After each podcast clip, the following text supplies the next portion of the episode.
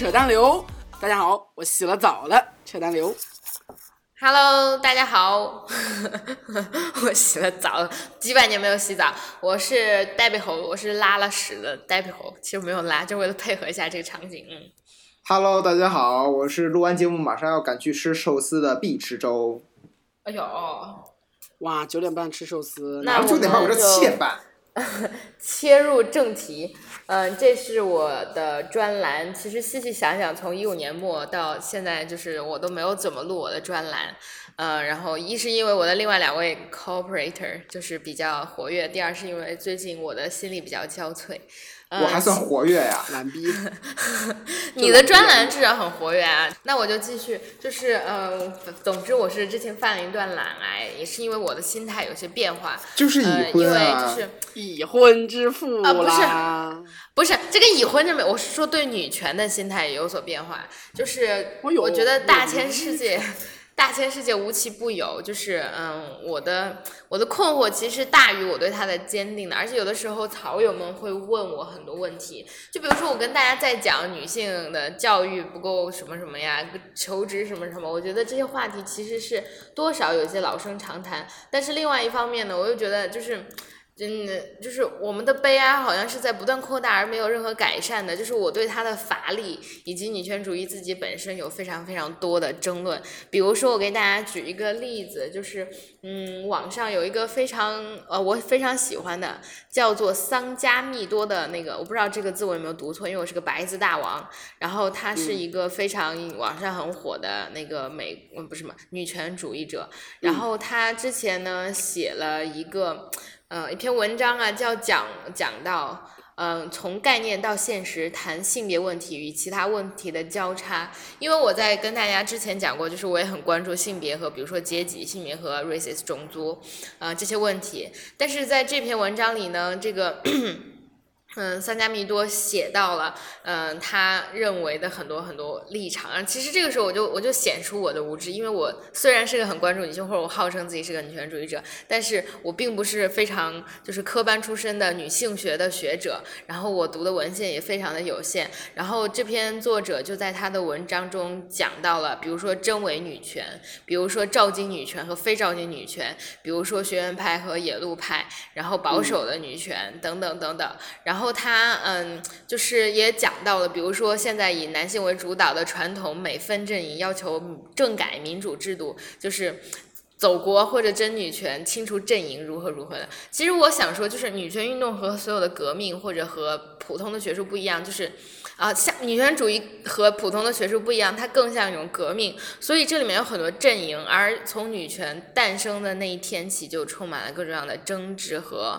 嗯、各种各样的分歧。而我就在对这些事情的困惑中，和对觉得自己也可能只是局限在呃认为应该解放性权、解放人权的那种很 basic 的基础上，不会再前进和进步。但是我要给大家讲一个出路，就是嗯，我现在收到很多草友的私信，会给我讲他各种各样的困惑，不论是感情上、学习上。我想给大家讲，就是有的时候大家钝感一点好，推荐一本日本的书叫《钝感力》，就是一个人对自己的生活太敏感，只会给你带来很多阻碍，不要被情绪给控制。而我也觉得，如果你你觉得你今天过得很不好，只有一个原因，那就是你没有读书或者没有做运动，就是这真的非常的简单，是一个很简单粗暴的思考方式。所以这一期节目呢，我切入正题来跟大家推荐一本书，我觉得它非常适合作为嗯、女权主义阵营，就是不是女权主义，就是女权的入门，或者哪怕你作为任何一个人，一个是一个男生，一个女生，你把它当做一本小书来读，因为它它一点不学术，它非常的平易近人，然后它没有任何艰深晦涩的那个呃字符啊，或者是很你不懂的任何学学术术语，完全没有。然后它是一本呃新闻记者写的纪实性的文学，它的名字叫做《女性小传》，呃，是西班牙的一个女作家和职业记者。罗莎蒙特罗写的，就是嗯嗯，我想推荐这本书的一个原因，是因为《女性小传》它收录了以纪实风格创作的十六篇西方杰出女性的传奇。就是，呃，我要宣扬一种现在我自己的观点，因为前两天我收到一个草友对我的微信，就是呆逼。你能不能定义一下什么是女性主义？就我对这样的问题真的是不知如何回答，因为嗯，我的定义可能又幼稚又生硬，而且不会给你带来任何的注意。而且我要我非常 想要推广胡适老先生的一句话，就是我们少谈一些主义，多谈一些问题。我可能有一天终于会感到疲倦，不再标榜自己是女性主义者，但是我依然会非常非常的关注就是女性问题。所以我觉得我们在天马行空、镜花水月的谈论学术，谈论很多。构建谈论我们自以为是的很多大词，不妨来看一下，就是别人的人生。而且我认为，就是这个女作家，她的文笔非常非常的好，就是她把一些很宏大的叙事，或者我们一些耳熟能详的人物，写得非常的真实。而且她采访过他们。嗯，又因为这本故事，一个是来自西方，来自呃我们的他者，因为和我们中国的语境很不一样；另外一个是因为他写的是现实中的人物，而我认为就是他选的这十六名女性，真的都是女性中的杰出代表，其中的每一个人都是我的偶像，很难讲是真正的那种偶像，就是都是我非常钦佩和羡慕的人。嗯，我来可以给大家稍微剧透一点啊，比如说。我非常非常喜欢的作家，我的陪伴我高中度过无数个不眠之夜的阿加莎·克里斯蒂，英国的侦探小说，大家都知道她的著名的呃《东方快车谋杀案》呀，就是我最喜欢的无人生还呀，我觉得，然后嗯，他。就讲这个来自中产阶级的女性，在经历若干次离婚之后，和一个比小自比自己小十五岁的男性生活在了一起，然后直到死死亡才把他们两个分开。可见，其实一个女性并不要限制在自己的就是年龄中去寻找爱情。当然了，就是呃，比如说可能大家没有太听说过的西班牙诗人胡安蒙纳。嗯，西梅内斯，就我对读外国名字也不是很熟悉啊，我也没有听说过他，是他的妻子塞罗维亚坎普维坎普鲁维，然后呃这个不是很明白，然后比如说我们鼎鼎有名的西蒙娜德波伏娃，嗯，包括嗯我们知道的勃朗特三姐妹，英国十九世纪的文坛三剑客，《简爱》就是他写的，《简爱》对于女性主义而言也是一个丰功卓著的巨著啊，非常值。值得大家去读，但是他他的无尽的解释也是很有趣，比如说乔治桑，法国浪漫主义女小说家。比如说弗里达·卡洛，墨西哥超现实主义画家，著名的壁画家，嗯，她是著名的壁画家李维拉的妻子。然后，嗯，我就不一一列举这些就是女性，但是这本书它的那个视角非常非常的有趣，就是我来跟大家分享这本书的序，因为这本序中呢讲了一个女人。她成为一个人，并不一定要成为一个母亲，并不一定要成为一个情人或者一个妻子。她可以成为一个好人，甚至可以成为一个坏人。就是我们他讲，就是女人死了，是真正的死了。她从历史、从人们的回忆、从这个社会中死了。因为我们的历史、我们的社会，我们铭记着的只是男人。而女人过的生活是无形的生生活，她作为洗衣服、洗碗的机器，她作为烧菜的工具是存活着。所以，我们当谈论自己的身体的时候，为什么在等等级和职能方面区分男人和女人？而在很早很早以前，在几百年前或者几个世纪以前，人们就女性们就已经开始议论我们身体的区别。而法国人克里斯蒂娜·德皮桑在一四零五年就撰写了《女士之城》。你知道，就是因为我我在之前跟大家讲女权主义三部曲，就是很学术的介绍女权主义的各种流派和发展过程中，就讲到和宗教的女权的兴起和宗教的兴衰也是有非常大的嗯关系的。我们等到科学界，就是我们现在科学的研究方法的实证主义的到来，等了那么几个世纪，而 神的死亡也确实对女性地位的解放有一些比较好的怎么说呢？社会的改变和迁移。我们在讲女性主义作为，比如说世纪改良和思想进化的产物，嗯，无论是东方还是西方，南方还是北方，我觉得女性在整个人类历史上一直视为二等公民。而这个女作家，就是这本书的小说罗莎也说，无论是罗马人还是中国人和埃及人，按照性别适应，就是杀死婴儿，都曾经是非常广泛和通常的做法，以及对现在的中国可能还是我们现在采访，就是之前。央视去采访广西，呃，不是央视，应该是一个党报，一个比如说像那种人民日报这样的报纸，去采访，就是反正是西南还是西北一个村庄，那个村庄有一百零四个男性和两个女性，就是年轻人啊，就问他们，就问老人，你们为什么会出现这种情况？他们就说他们把当时生出的女娃都杀了。然后那你们那个那个记者就问，那你们认为现在出现这种情况，儿子娶不到媳妇儿是怪什么？他说那些老人就傻傻的说，是怪我们呗。其实我觉得单纯去指责某一个微小的个体是非常乏力的，因为背后有非常大的意识形态，因为他们在当时试音的时候是按照文革算公分的时候，就是那个时候女婴女人的工分要比男人的少啊，呃，或者是就是那个时候大家觉得这不是劳动力，所以我觉得就是嗯，女性被赋予卑微的价值，是带着不被人想望的根本不幸来到这个世界。然后我们又知道，在人类的比如说嗯，我们之前在节目中也无数次提到过，呃，女性。嗯，比如说十五世纪和十六世纪对女巫的抓抓捕和惩治，然后比如说文艺复兴时期人文主义、自由主义沸腾，回应中的就是对各种神秘主义和女性的迫害。要知道，比如说，嗯。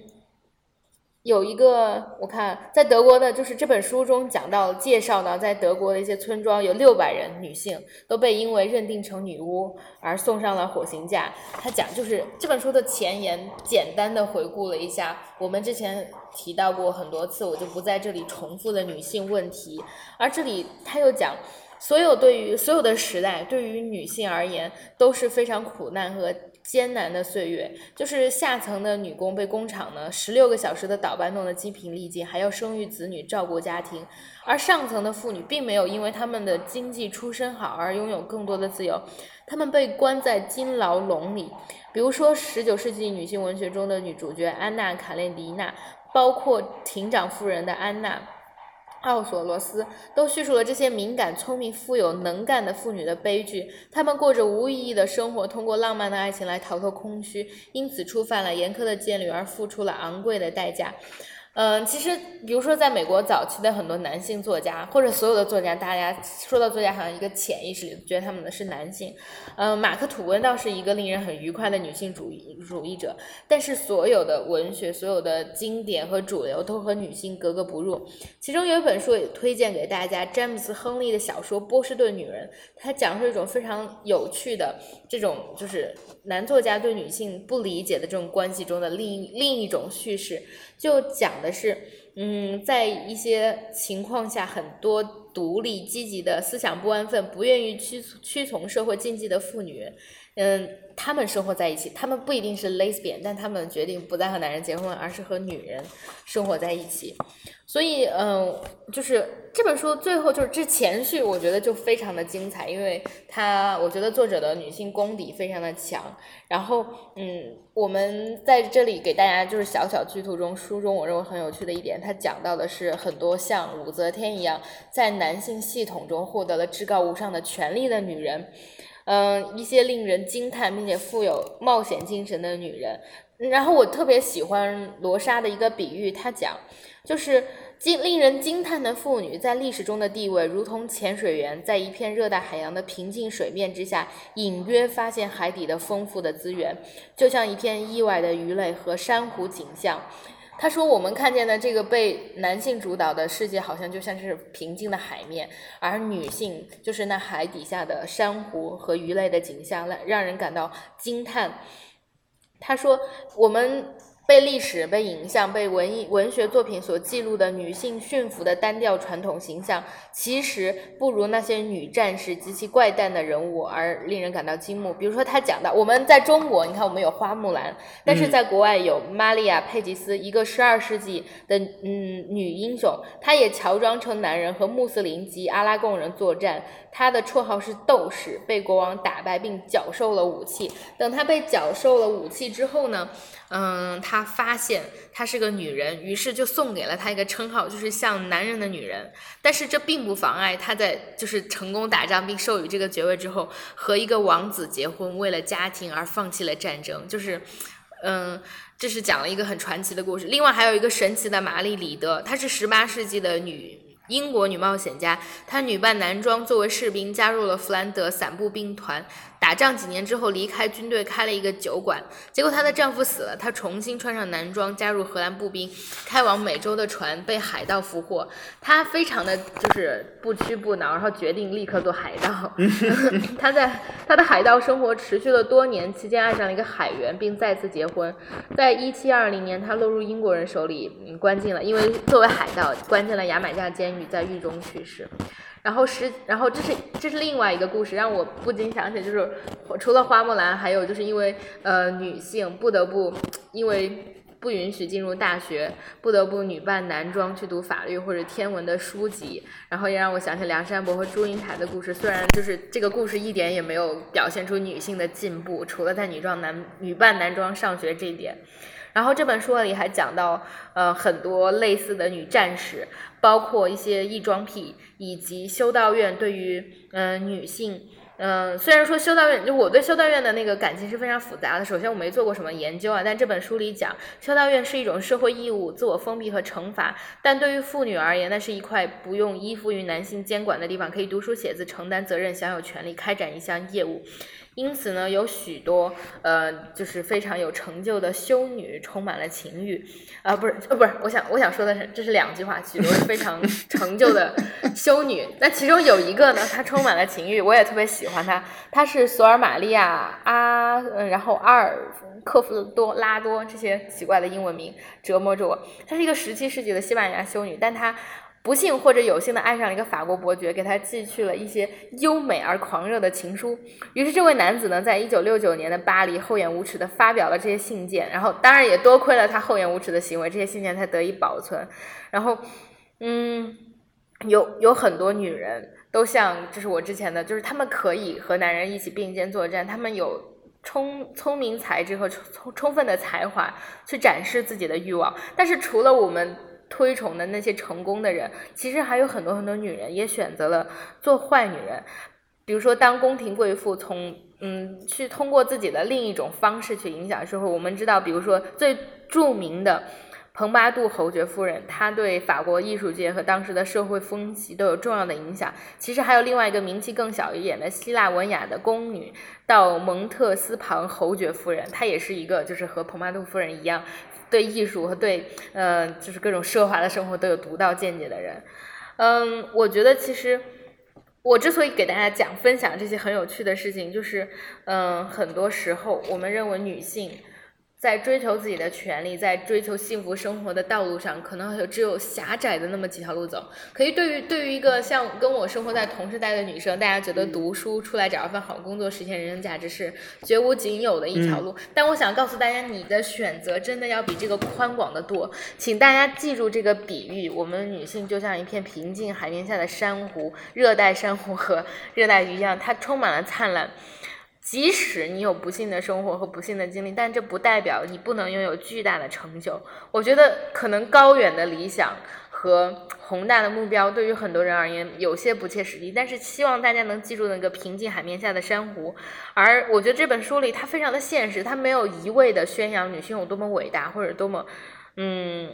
就是有多少可能可能性，而是告诉大家在每一个。苦苦与自己的生活挣扎，与在感情生活之间做挣扎的女人，她们做出的多种选择。而这本书介绍的十六个女性，就是她们都不幸福。我觉得其实很难讲到纯粹的幸福，她们都不是呃，就是可能很多人其中很多人都经历了，嗯，感情上，比如说离婚，或者遭到自己情人的背叛，或者比如说像嗯，非常典型的是特别有名的那个。雕塑家哦，罗丹，罗丹的学生、合作者、模特和情妇卡米尔。克洛戴尔其实很多留言讲罗丹的作品就是他的学生或者罗丹的很多灵感和启发都来源于这个位女性，但是历史却记下了罗丹，而卡米尔的名声却非常的小。然后女性小传中就记录了这些嗯，在很多成功人士背后的女性，她们的才华和她们的天赋如何影响了自己的伴侣，但是她们却没有并被铭记下来，或者一些被铭记下来的女性，比如像波伏娃，比如说像。阿加莎，或者像劳拉·赖丁啊、乔治·桑啊这些充满了就是天天赋秉异的女性，如何在自己悲惨的命运和时代的背景中做出他们自己的选择。然后，嗯，可能如我之前重复重复过说的，这本书它非常有趣，而且非常的薄，而且很便宜。然后，呃，我觉得这本书，嗯，且不会说对我们带来多少就是。呃，分门别类或者对主义有多少注意，注意又是帮助和嗯有益，而是对你对一个平常人的稀松的生活的一个理解。嗯，其实我觉得大家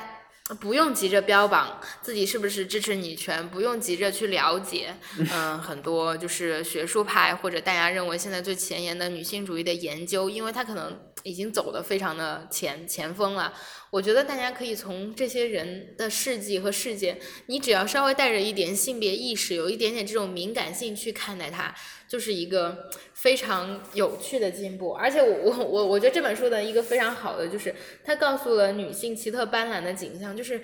你真的有很多条路走，你你可以梦想做一个海盗，或者梦想做一个斗士，一个女斗士，一个女间谍，一个女刺客，然后你可以覆盖的领域和你的。嗯，你在历史之外的角色都可以由你自己去获得，而我觉得就是，嗯，这是这本书的精华所在，而且它非常的好读，就是很诱人，让我昨天晚上就是本来是很困了的，但是又读了很久。呃，然后也可以算是弥补了很多草友问我让我推荐一本什么什么书或者一些什么什么女权的书。这本书很难谈得上是学术啊，就是一本小说，因为它就叫女性小传。然后这一期呢，呃，推荐给大家是因为这本书对于我而言是帮助我从那种普通无无趣的生活中逃离出来的一个景象。因为我觉得我们都有 suck 在现在的生活的这种困忧，呃，有的时候。有很多，其实就就是昨天嘛，有一个北大的师妹还跟我讲，她现在在大三，觉得自己 GPA 也不好，然后做很多事情觉得很努力，但是却没有很多回报，嗯，然后非常的迷茫，因为面临很多人生选择，嗯，而我想告诉大家，就是大家钝感一些，然后鼓足自己的勇气，有的时候跳出 the box，就是跳出这个箱子去想你要面临的选择，以及真的，嗯，不要让无形的这种。性别或者无形的任何一个维度来困囿你，呃，可能这是能给大家带来的一点点小小的启发。然后这因为碧池要去吃寿司，那么就让这期节目稍微短小精悍一些。好，没有可以，并没有什么关系，就是完全可以继续说。不，已经说完了，已经说完了，这是找一个借口，都是你的错。不要啊，回头哎，不是，那都真真的回头播完这一期，然后。然后那个，然后一堆呆逼的欲求不满的粉丝，然后跑到我的微博下面骂我，可怎么办？就说都赖你一个不是因为我。我这一期真的就准备这么多，不是我刚刚是我是想结束，然后我只是找了一个借口，你只是一个线索，你并不是你没有那么重要的，我不重要，你不重要，一点都不重要。嗯，总之这一期就是简单推荐给一个书，因为嗯，我觉得有的时候跟大家讲了太多非常苦大仇深的事情，这本书非常的有趣，然后你会爱上书中的主人公，然后我觉得嗯。怎么说？他们充满了魅力。我们看看这些偶像和真实的生活，可能比读一些文献对于很多人而言更实际。然后我觉得，既然是说这本书，我们没有必要把它大段念出来。所以这期节目就是这样。嗯，好的。哦，对，那个那那个扯淡流，咱们的伟大的计划你还没有说。哦，对，嗯。北曹众筹计划现在开始，我们要努力众筹到两万美金，请我和呆逼去参与艺术史上浓墨重彩的一笔，也就是碧池的北曹纪录片。大家记住了，北曹的支付宝账号是幺七七零幺二六六二四幺幺七七零幺二六六二四幺，请往这里面打钱，谢谢大家。呃，顺便也请大家呃关注我们的微信和微博，有很多好趣好玩的事情。微博、微信，对对。有很多文章，然后也有很多就是众筹的信息和广告，也有很多很有趣的活动，比如说你看见比那个扯淡经常爆自己的照之类的，相相互提醒吧。好，嗯，我说以后相互提醒就是我们要打广告。好，拜拜，拜拜，就这样，拜拜。